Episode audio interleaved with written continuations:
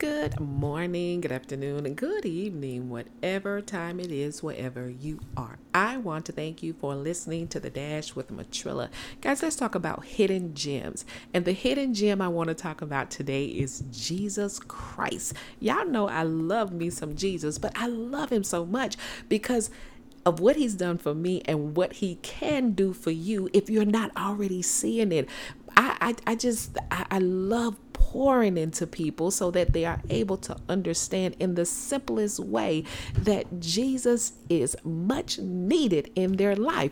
Set aside all the things that you think you have to do, you know, to come to Christ and all the things that you have to drop to come to Christ. It takes nothing to come to Christ but a faithful heart and, and a genuine heart, a sincere heart saying that I truly want a change and not worry about the religious aspect of things. I'm just talking about building a relationship with Him. Once you start to just take the first step, take, just take the first step and allowing him to be a part of your life.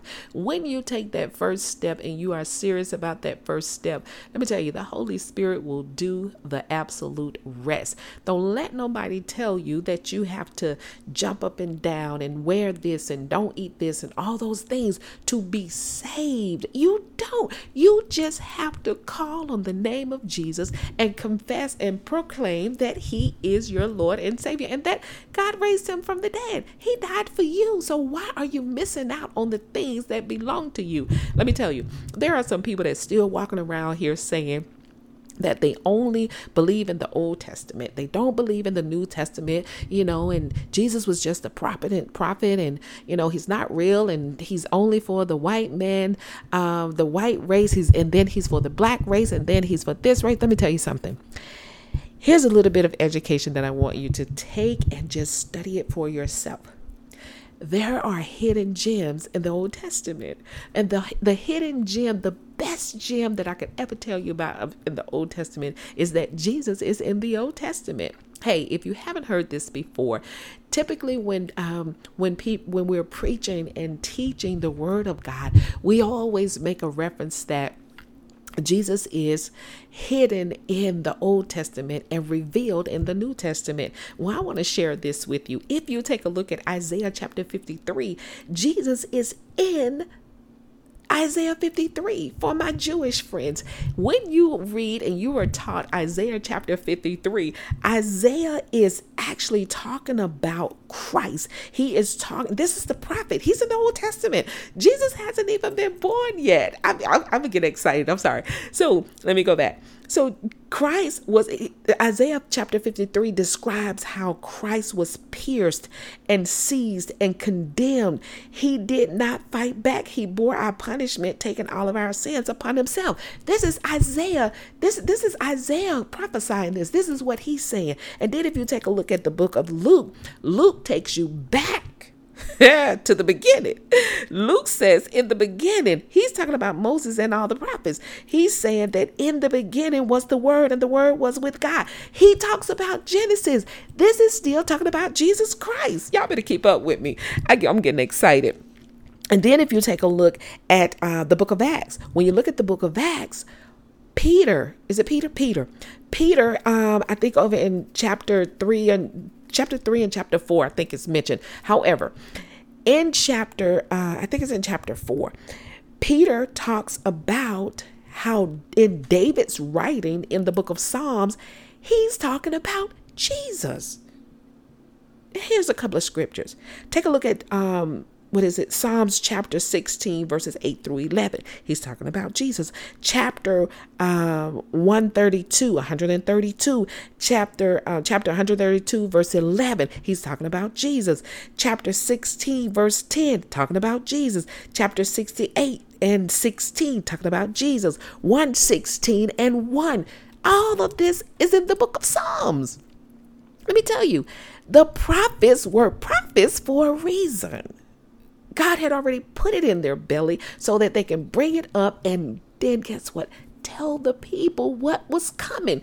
not they didn't he, the prophets just didn't tell them about you know the messiah that was coming he told them the things that were they i mean sorry the, the prophets i'm so excited the prophets told what was going to come so how can the prophets tell what was going to come you know in the near future what was going to about to happen if they if how can they t- tell that the messiah was coming if they weren't talking about christ let me tell you, you got to get into your word. You got to study it in context. Y'all keep up because I'm going to teach you something because I don't want you to be left behind.